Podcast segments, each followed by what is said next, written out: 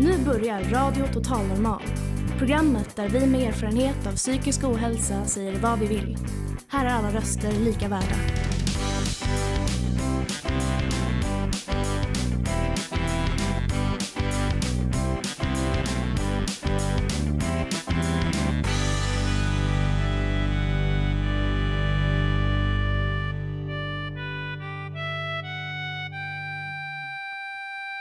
Hej och välkomna till Radio Totalnormal programmet som görs av oss med egen erfarenhet av psykisk ohälsa.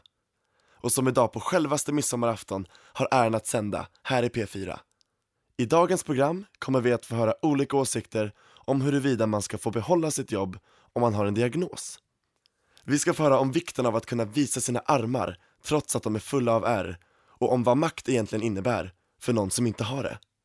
Det och en hel del annat från vår engagerade och begåvade totalnormala redaktion. Och som en liten extra krydda har vi valt ut sköngungande musik som ni kan dansa till. Genom detta radioprogram för vi vår egen talan. Det är ingen som talar om oss, det är ingen som talar åt oss, utan här får vi prata i första person, helt osensurerat.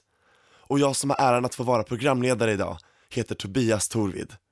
Nu kör vi igång.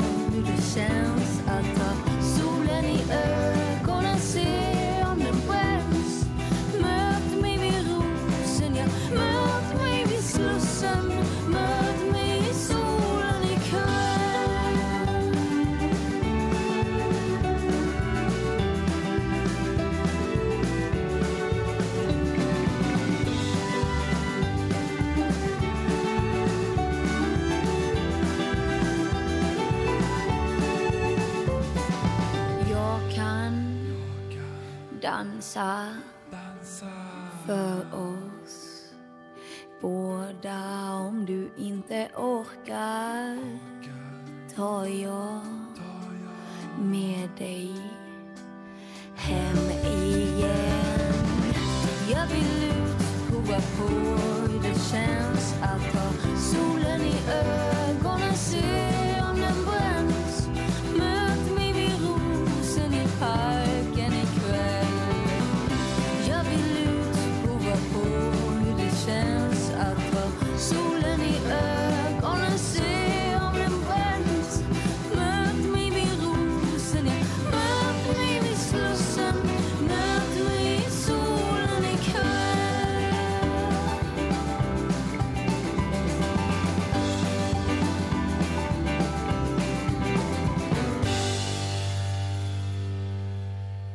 Ni hörde Gabby and the Guns med låten Rosen i parken. Du lyssnar på Radio Total Normal som i vanliga fall sänder i Stockholms närradio på 101,1 MHz. Men idag gästar vi alltså P4 och vi ska ta er med på en resa längs den psykiska hälsans, eller ohälsans, väg. Torolf Jansson är lokföraren som togs ur tjänst av Transportstyrelsen efter 28 trogna år eftersom han hade en ADHD-diagnos som sedan visade sig vara Asperger. Förvaltningsrätten ville låta honom köra, men Transportstyrelsen överklagade dom efter dom. Nu är Torov tillbaka på SJ, men endast som undantag från en regel som kan drabba många fler. Vi ska få ett reportage av Alice och Torolf, han är fortfarande förvånad över att det blev som det blev. Det är som jag brukar säga att, att eh, urvalsprovet för lokförare, det, det, där letar man mer eller mindre efter folk med många av de kriterier som, som, som är för Asperger. Just det här med noggrannhet och alla sådana här saker. Va? Så eh, på, det, på det sättet känns det så orättvist att jag blev avstängd just för att jag har någonting som de vill ha. Om du förstår vad jag menar. Torolf hade aldrig misskött sitt arbete. För fyra år sedan fick han diagnoserna ADHD och Aspergers syndrom. Men det var först ett år senare, när den nya företagsläkaren fick se hans journal, som han med omedelbar verkan tog sig säkerhetstjänst och måste söka dispens för att få fortsätta jobba. Men det fick han inte för Transportstyrelsen. Trots att ADHD-diagnosen som förknippats med koncentrationssvårigheter ogiltigförklarats. Förvaltningsdomstolen upphävde beslutet och efter många överklaganden från Transportstyrelsen har nu äntligen Torolf fått komma tillbaka. Sören Myrberg är skyddsombud för lokförarna på SJ och har följt Torolf och hans familj under en längre tid. Jag önskar ingen annan ska få uppleva det här igen som de har upplevt. Det har varit fruktansvärt jobbigt. De har kastats överallt, fram och tillbaka mellan stolar och i vårt samhälle och överhuvudtaget och i myndigheter och annat. Och, så att eh, jag önskar ingen behöver uppleva det här igen då, kan jag säga. Det som hände Torolf nu har hänt tidigare och kommer hända igen. Um, för olika sorters problematik som folk kan ha, fysisk och psykisk. Um, tror du att det här kommer, den här processen kommer påverka andra som har liknande problem som Torolf har och också har tåg som specialintresse att inte söka till en lokförarutbildning till exempel? Jag tror från Transportstyrelsens sida då i början, i slutet som var nu, ville forma ett predikat. Man ville få ett beslut som skulle gynna dem. Samtidigt känner jag det att tack vare att Torulf fick börja planera om att komma igång igen i det här yrket så hade man ett predikat från vår sida. Och det tror jag för framtiden är tryggande också, liksom att eh, man vet att den här gången gick det inte för Transportstyrelsen och fick inte godkänt.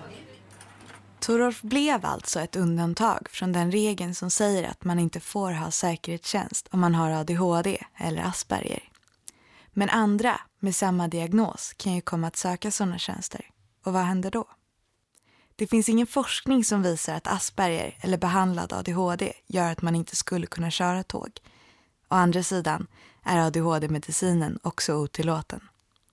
Vad gäller Asperger, särskilt när den är lättare och inte medför större svårigheter i kommunikationen, så kan man fråga sig hur Transportstyrelsen resonerar. Det ställs ju mer och mer diagnoser och det innebär ju att den nästa generation kan eh, utgallras ganska tidigt. därför är det ju en grej som jag tycker är viktig med det hela att påvisa att man får inte dra alla över en kam och det är ju det som största felet som Transportstyrelsen gjorde från början att du har Asperger, du har ADHD, psykfall bort. Och jag har precis själv fått en Asperger-diagnos. Ehm, så har du några råd eller varningar eh, för hur jag ska bete mig när jag kommer i kontakt med arbetsgivare? Man ska inte berätta för detaljerat. Man, man ska berätta mera, inte mer än vad man frågar egentligen. Nej, och jag kan ju hoppas att arbetsgivare i framtiden kommer tänka mer på, på ens personlighet och ens kapacitet än att kolla på några bokstäver i en journal den skulle helt, helt bort egentligen eh, när man gör en anställningsintervju. Det skulle inte finnas med utan eh, jag menar det är ju som när jag anställdes på, eh, som lokförare då. Jag gjorde mitt urvalsprov i, i början av mars 1983 det räckte ju för mig för att komma in. Jag passade ju som lokförare då. Var, varför skulle något annat ändra på det då? Eftersom jag har haft det här hela mitt liv.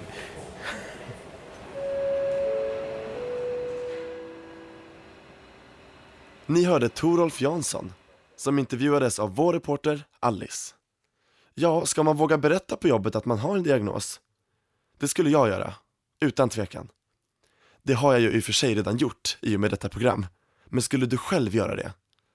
Den frågan tog vår reporter Janne Holmbring med sig ut på stan. Ja, hörs det bra nu?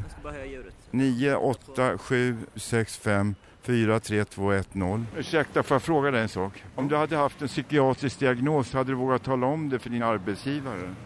Nej, det tror jag inte. Varför det? Det är nog rätt stigmatiserande. Okej, men tack för svaret. Ja. Det är en svår fråga. Det vet jag inte om jag skulle göra. Om jag klarar av jobbet utan att meddela så skulle jag kanske inte göra det. Nu har jag en väldigt förstående arbetsgivare just nu så att henne kan man nog säga sånt till. Det beror lite på. Har det skett någon förändring tror du senare tider? Jag tror att förståelsen har ökat. Vad tror du det beror på då? Debatt, upplysning, TV. Kanske på, på mig också, Radio Total Normal. Janne Holmbring heter jag. Säkert. Ja, tack så jättemycket. Vem som var positiv, det är du det. Tack Ja, så jättemycket. Hej, hej. Kanske, beroende hur mycket man är påverkad av det. Om man inte är i fara för säkerheten så kan man väl jobba som vanligt.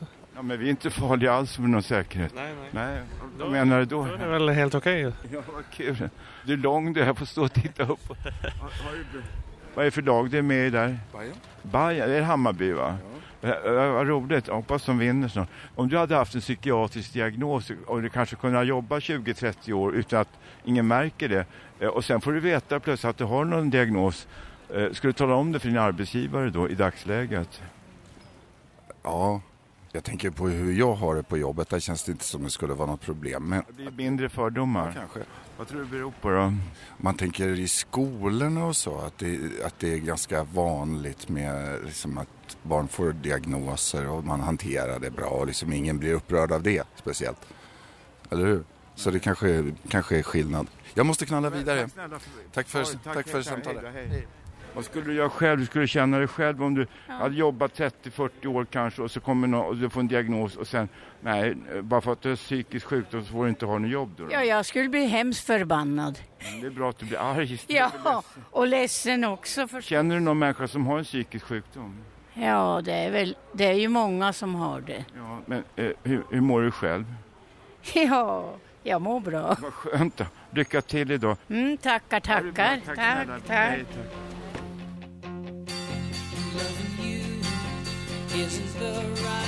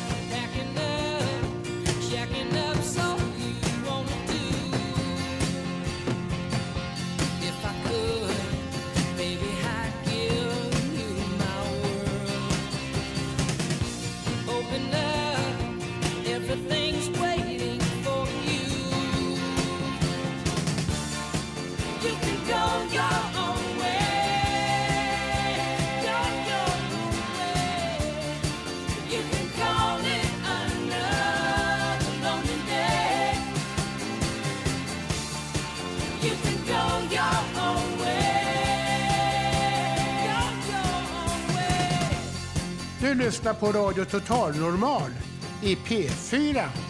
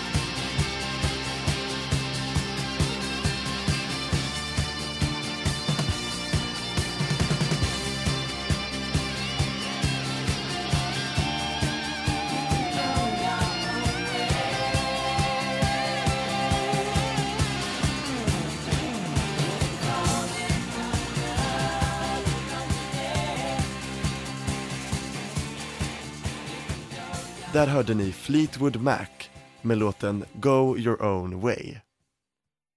Idag är det midsommarafton. Klackarna slår i taket och alla är glada. Men i vissa situationer byts snabbt den festliga stämningen ut mot något helt annat. Vi ska få följa med Stina hem till hennes verklighet under ett helgfirande. Ja, jag ska berätta om våran underbara påskhelg. Jag och min pojkvän drack sprit och sjöng från början. Sen fick han tyvärr dille och kastade en askkopp mot mig. Jag hann ducka. Sen kastade han alla makaroner vi skulle ha till påsklunch på golvet. Jag frös till is, som jag alltid hade gjort. Till exempel när han hällde iskallt vatten över mig. Och för tusende gången fick jag låsa in mig på min egen toalett och kalla till polis. Jag sa att han skulle försvinna. Han skrek som en gris. Hela huset vaknade. Alkoholen kan vara trevlig om man inte är alkoholist och dricker en längre tid. Nu hade vi gjort det. Och pengarna var slut. Det var mina pengar som var slut. Han ville ha mer alkohol och jag skulle ta ut pengar till honom. Men det gjorde jag inte.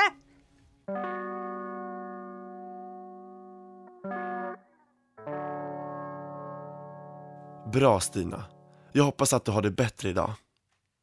Varje år anmäls drygt 20 000 fall av kvinnomisshandel och ofta är det alkohol eller narkotika med i spelet. Är du själv utsatt eller vill veta mer? Ring då nationella kvinnofridslinjen på telefonnummer 020 50 50 50.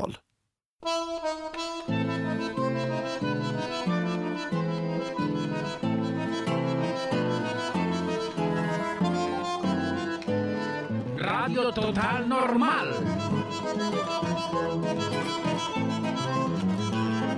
Sänder över la galaxia.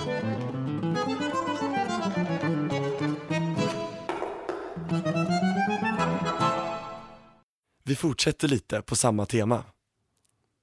Makt finns på flera plan i samhället och det finns många grupper av människor som är beroende av att ha kontakt med myndigheter. Men vad gör makten med de som utövar den? Personer med makt i sin hand får i alla fall vår medarbetare Tengo Kilimanga att dra öronen åt sig. Makt handlar inte bara om önskan att ha kontroll och övertag. Det handlar även om en identitet. Människor inom socialtjänsten kommer i kontakt med olika socialgrupper och även personer från andra etniska tillhörigheter. I sådana möten pågår oftast en kamp om vem som äger frågan som tillhör vederbörande. Så upplever jag det.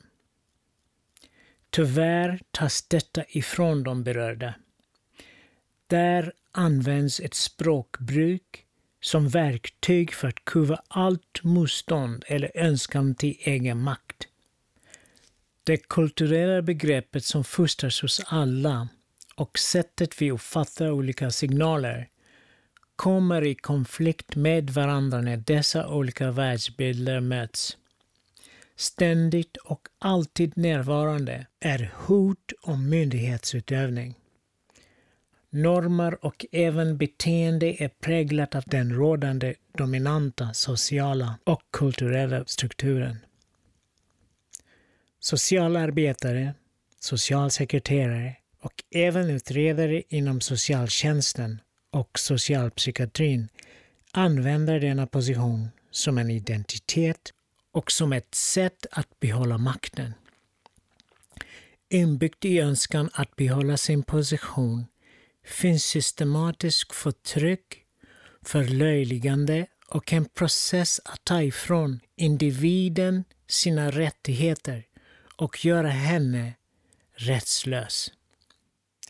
Det måste finnas, för detta är inbyggt i systemet. det blir en personlig egenskap hos myndighetspersoner. Annars äger de inte makten. Tyvärr används detta som en identitet hos makthavare. Samma fenomen finns hos personer i uniform för att de ska slippa vara individer och detta används för att förtrycka andra. För personer med andra etniska tillhörigheter än den dominerande är man redan dömd innan man kommer fram till domaren och juryn. Vår etniska tillhörighet, kön, vår färg, vår social bakgrund och position, vår psykiska tillstånd, allt detta gör att löpet är kört innan vi ens kommer till startlinjen. Du har blivit jagad av en general Tvungen att lämna din stad så du ber till Allah. Migrationsverket vet inte hur, vet inte vad Så du tvingas med kvar och vissa vinner val På att du ska på ett val tillbaks till Afghanistan Så du har inget val, du måste vara illegal. Inget hyresavtal, kontrakt med mera Begå brott bara för att man existerar. Falafeln den är god, ja visst min bror Men han som lagat den har inget hem och för min syster nu så ser det dystert ut. Inget val min klass Han har en vacker dröm men han är en papperslös. Han var en, är en papperslös flykting. Hon är en hemlös tös Rättslös som en papperslös. Hon var en, är en papperslös flykting. Sin papeles, sin papel. Men under era mat Utan papper okay. Han är här för att försörja familjen. Åtta syskon det blir minska om man skickar sen. 18 timmars arbetsdag för ett fittigt öre. Och in genom dörren kom döden Jag hörde han blöder för döden är högre. Familjen behöver bröder. Annars blir det mörker. Fort du ropa vad är det för union? Ska man sota för de där med uniform? He. Säg mig vem har byggt vård lyx? Att inte få någon vård gör allting svårt och för min syster nu så ser det dystert ut. Inget barn i brigad, inget immigrant Han har en vacker dröm men han är en papperslös. Han var en, är en papperslös flykting. Hon är en hemlös tös Rättslös som en papperslös. Hon var en, är en papperslös flykting.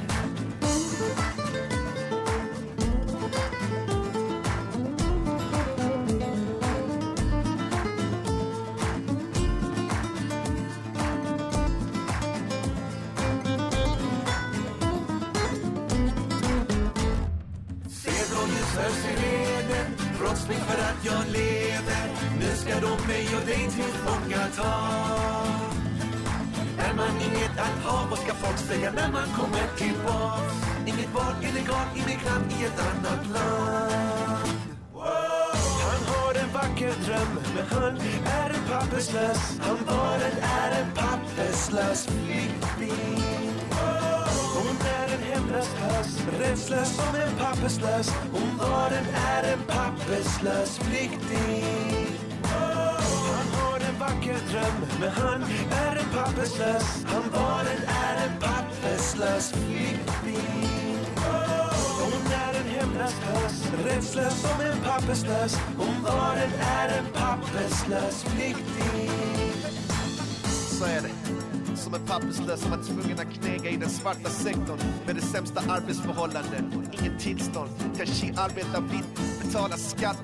En papperslös är rättslös. Visst finns det modern slaveri i Sverige. Man är osynlig, finns inte i statistik. Kan inte ta del av välfärdens godheter. Helt osynlig, trots att man städar offentliga platser. Skurar golv, tömmer papperskorgar på skolor och hos myndigheter. Men när man blir synlig så nekas man vård på det ställe man kanske städat. Är detta rättvisa? Det var Berang Miri med låten Papperslös. Och du som är på väg ut till midsommarstången, stanna inne lite till. Vi har en hel del mer att bjuda på, så gör er extra bekväma nu. Vi ska få höra en intervju av Susanna Skogberg. Hon har träffat Ulla-Karin Nyberg, psykiatriker inom norra Stockholms psykiatri och forskare på Karolinska institutet. Drygt 1400 personer tar livet av sig varje år i Sverige. 500 personer dör i trafikolyckor. Och nu har man, liksom i trafiken, en nollvision vad gäller antalet självmord. En plan som kan tyckas svår att genomföra i praktiken. Men man har kommit längre inom trafiksäkerheten. Det var samma motstånd där när man införde det här med nollvision. Och nu jobbar vi på samma sätt inom självmordsförebyggande arbete. Att man jobbar på bred front med att förhindra där man kan. Att det är bara skillnaden som jag ser det är att man har kommit längre när det gäller död i trafik och det är inte riktigt lika laddat.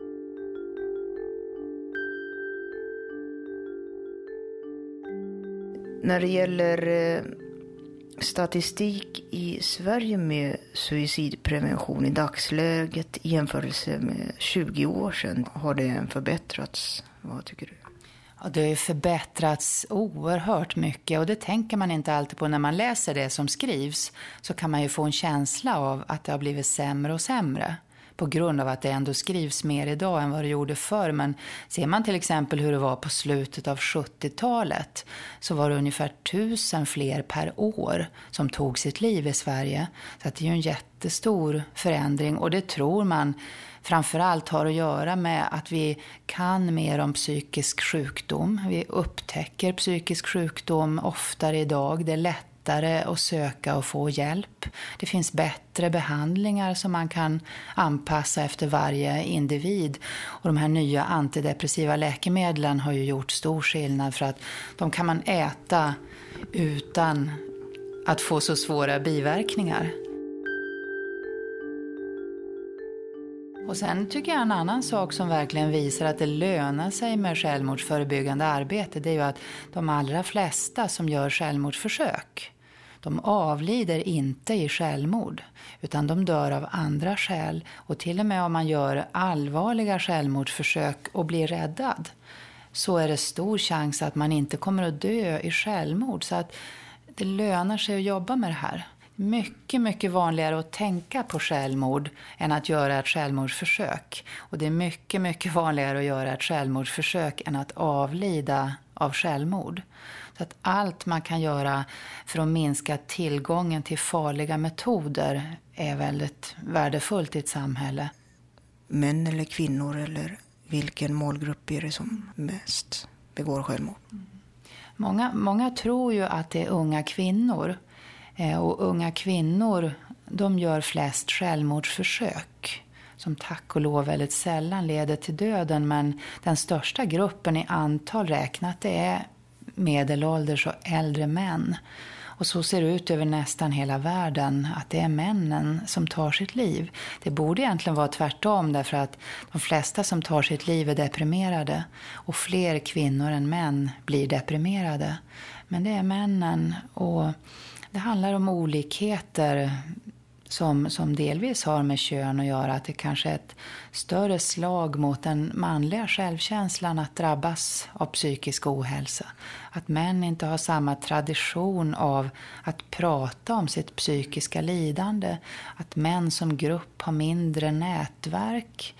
De är mer ovana vid att be om hjälp och de söker hjälp mer sällan. Man behöver hjälpa männen att prata om sitt psykiska lidande. Att det inte är omanligt utan tvärtom ett tecken på styrka att man gör det. Ja, det är viktigt och även som man, det är just det här genusperspektivet och, och våga prata om känslor. Jag minns en man som en, en riktig karakar, om jag får säga det, på en liten ort. Han berättade när jag pratade om det här, om eh, hur han själv drabbades av stressrelaterad sjukdom. Eh, så han var sjukskriven och så gick han på stan mitt på dagen och så träffade han några av sina kompisar och så sa de, vad, vad gör du ute mitt på dagen, jobbar inte du? Och då övervägde han att ljuga och hitta på någon ursäkt. Men sen tog han mod till sig och så sa han, ja, jag är sjukskriven eh, för jag, jag har eh, stressproblem. Och då sa de, men det syns ju inte alls på dig. Nej, sa han, det syns inte, men så är det. Och bara det lilla att han sa att han var sjukskriven på grund av stress, det gjorde att alla de här killarna i hans gäng började berätta om hur de själv hade mått när de hade varit stressade. Och han sa det samtalet hade de aldrig fört förut. Reporter var Susanna Skogberg. Om du som lyssnar skulle behöva prata med någon om självmord, ring nationella hjälplinjen på nummer 020 22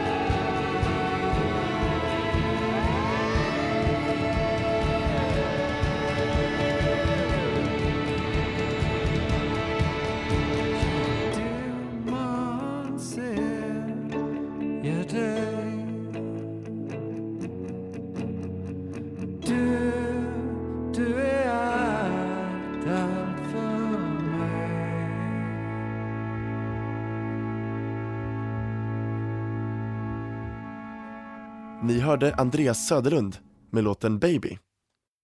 Det är midsommar och ikväll ska det dansas. I finskjortor och armlösa klänningar kanske. Men för en del är det svårt. Omkring 4% av Sveriges befolkning över 18 år, kvinnor som män, har någon gång skadat sig själva när de mått dåligt. För vissa handlar det om många ärr som syns och som får andra människor att titta bort. Vi ska nu få höra Alexandra berätta. Varför ska jag dölja mina armar? Jag har ju lika mycket rätt att ha en t-shirt eller dra upp min tjocktröja när jag tycker att det är varmt. Varför ska jag behöva skämmas över mina egna armar? För varför ska man behöva skämmas över något som bara gjort en starkare? Ska jag behöva dölja mina armar hela mitt liv bara för att jag ärmar för över ärr som jag gjort själv? Varför vågar man aldrig prata om något sådant som självskadebeteende? Alla ärr jag har på min kropp berättar en historia. Varje ärr har sin egen historia. Och jag tänker inte behöva skämmas för att jag har mitt förflutna på mina armar. Det som har uppmärksammats av samhället är bara det att man skär sig. Jag och de flesta som lider av svårt självskadebeteende skär sig inte bara.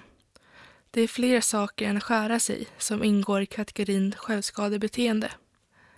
Och det är saker som att bränna sig själv, införa objekt i kroppen, hugga sig själv, störa läkningen av sår, alkohol och drogmissbruk, att slå sig själv, dra loss hår och bryta ben.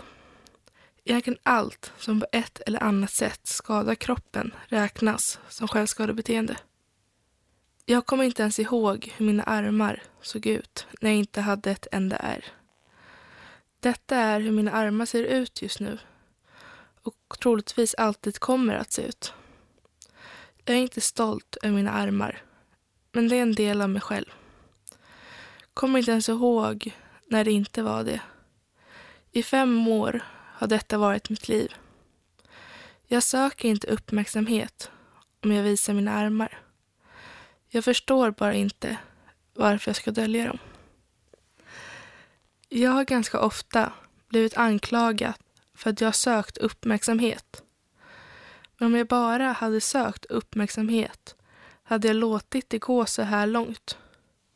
Hade jag låtit det gå så långt att jag faktiskt inte har en enda centimeter av normalhud på mina armar. Fråga er själva lite. Har ni sett någon som haft ärr på sina armar? Kanske ute på stan eller hos någon anhörig eller bekant. Vad är det första ni kommer tänka på när ni hör ordet självskadebeteende? En tjej i tonåren som har sår över sina handleder. Men det är faktiskt så att bland ungdomar är det ungefär lika många flickor som pojkar som skadar sig själva. Eftersom det anses vara ett problem, främst bland flickor, vågar inte lika många pojkar söka hjälp. Även väldigt många vuxna har självskadebeteende. Men eftersom det är självskadebeteende hos tonårstjejer som blivit uppmärksammat i samhället blir det svårare att söka hjälp för killar och för vuxna. Jag idag har skadat mig själv två gånger på över sex månader. Detta är otroligt stort för mig och det fortsätter i samma riktning. Jag bor på ett behandlingshem sedan två år och en sak det aldrig har gjort är att be mig att sluta. Aldrig har någon personal kommit fram till mig och sagt nu räcker det, sluta. Det har inte behövts. Jag kände själv när jag var redo att släppa det. Med terapi och att jobba på att förstå anledningen till varför jag har ett självskadebeteende lärde jag mig själv att släppa taget om det som gjort mig trygg.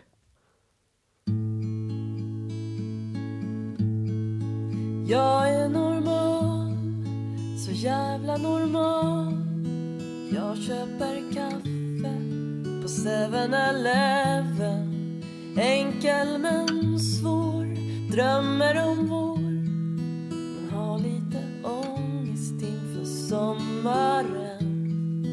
Och jag gråter för jag är normal.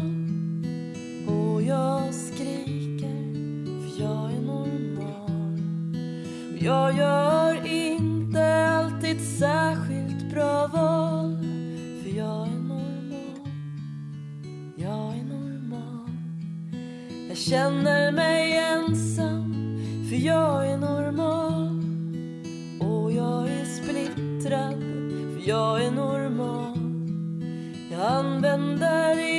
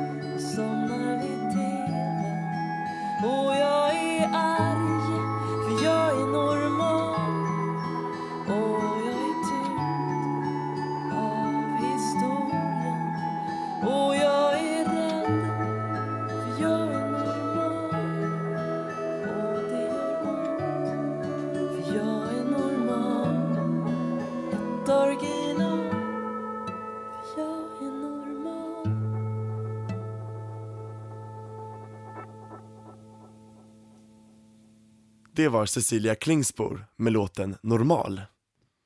Och jag är verkligen inte normal. Och jag har inga planer på att bli det heller. Själv har jag en ADHD-diagnos, vilket innebär att jag måste tänka på varje dag att inte prata för fort och att inte avbryta andra när de pratar. Och att heller inte skjuta upp viktiga saker. För jag har också blivit av med ett jobb på grund av min diagnos. Det ansågs då att jag var eh, distraherande och att jag hade en negativ inverkan på arbetsmoralen. Jag vet att jag kan vara intensiv ibland Men det finns ju faktiskt en anledning till det. Därför vill jag verkligen säga hur skönt det är att få prata här i radio med er och med människor som verkligen förstår mig. Jag kan verkligen få vara mig själv här. För det här är inte bara snack. Det här är också en verkstad. Vi gör någonting för psykisk hälsa. Varje dag, hela tiden. Och vi har stora planer på att fortsätta med det. Tack för att du har lyssnat på oss. Vi är Radio Totalnormal i P4. Radio Totalnormal är ett projekt som drivs av föreningen Fanzingo i samarbete med Fountain House Stockholm. Och alltså ett radioprogram som görs av oss med erfarenhet av psykisk ohälsa. Vill du lyssna på oss igen så gör du det enkelt på nätet. Hälsa på hos www.radiototalnormal.se eller www.sverigesradio.se Producent var Emma Lundenmark, tekniker Gustav Sondén och projektledare Martin Od. Och jag som har det stora privilegiet att vara er programledare heter Tobias Torvid. Vi hörs i eten snart igen hörni. Tusen tack och glad midsommar Sverige!